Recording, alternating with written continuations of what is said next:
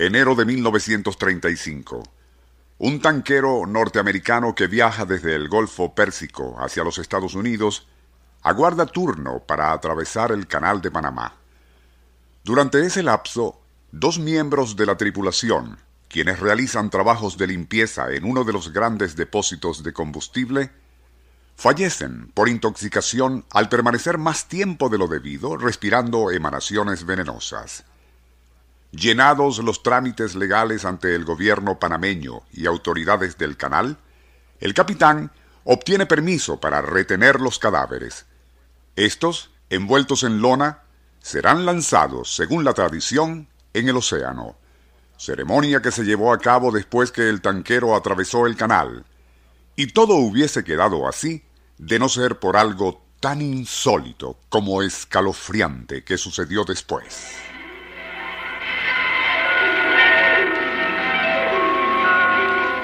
Nuestro insólito universo.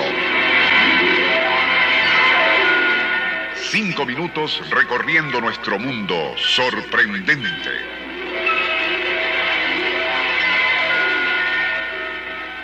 Cierta tarde, después de aquella inhumación en el mar, un miembro de la tripulación contemplaba distraído al océano cuando al mirar hacia abajo divisó algo impresionante Claramente visibles bajo la turbulenta superficie del agua estaban los rostros de sus compañeros fallecidos.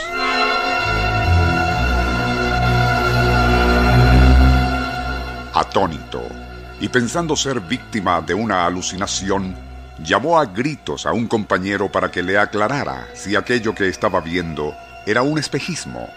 Pero el otro también contempló las facciones de los marinos muertos y estos miraban hacia arriba como en muda súplica.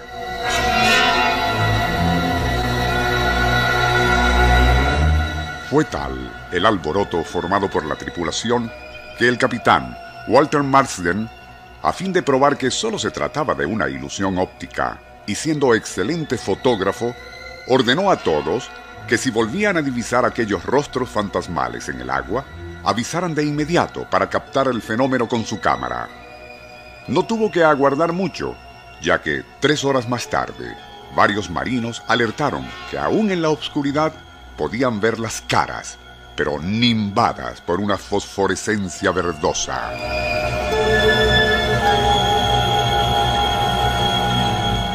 De inmediato el capitán alistó sus cámaras, dos Size Icon y una Rolleiflex de 120 todas cargadas con película de alta definición para cualquier tipo de luz. Sin detenerse a comprobar si en verdad se veían rostros bajo el agua, comenzó a disparar hacia donde los marinos indicaban. De aquella forma agotaría todos los rollos para asegurarse de que, si algo se reflejaba en el agua, sus cámaras lo iban a captar. Sin pérdida de tiempo y aquella misma noche, procedió a revelar todos los rollos.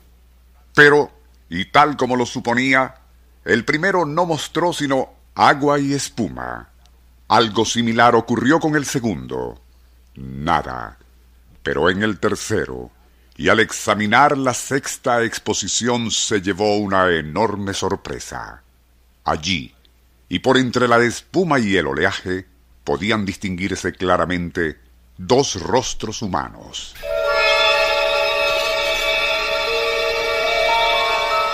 Más impresionante aún, miraban fijamente hacia arriba con expresión angustiosa. En el séptimo y octavo cuadros no se distinguía nada inusual, pero en los últimos cuatro de nuevo aparecían aquellas inexplicables imágenes del más allá. Tras anclar en San Francisco, todos los rollos y sus impresionantes imágenes fueron ampliadas y examinadas minuciosamente por expertos, pero aparentemente no se trataba de un trucaje con doble exposición, y aquellos rostros fantasmales inequívocamente eran los de los marinos fallecidos.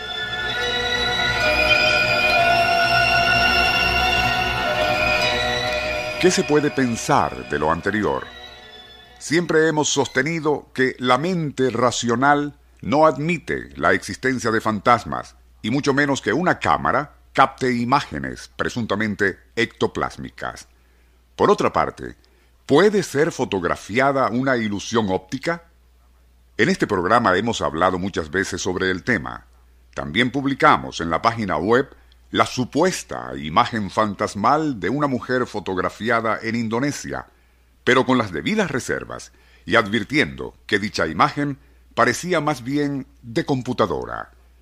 Por su parte, algunos escuchas nos han enviado otras fotos que presuntamente son de los espíritus de personas fallecidas. ¿Es posible acaso algo semejante? Email insólitouniverso.hotmail.com cyberweb.com.be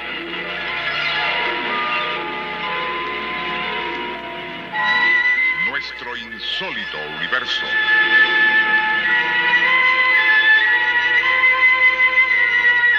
Libreto y dirección Rafael Silva. Operador Francisco Enrique Mijares. Les narró Porfirio Torres.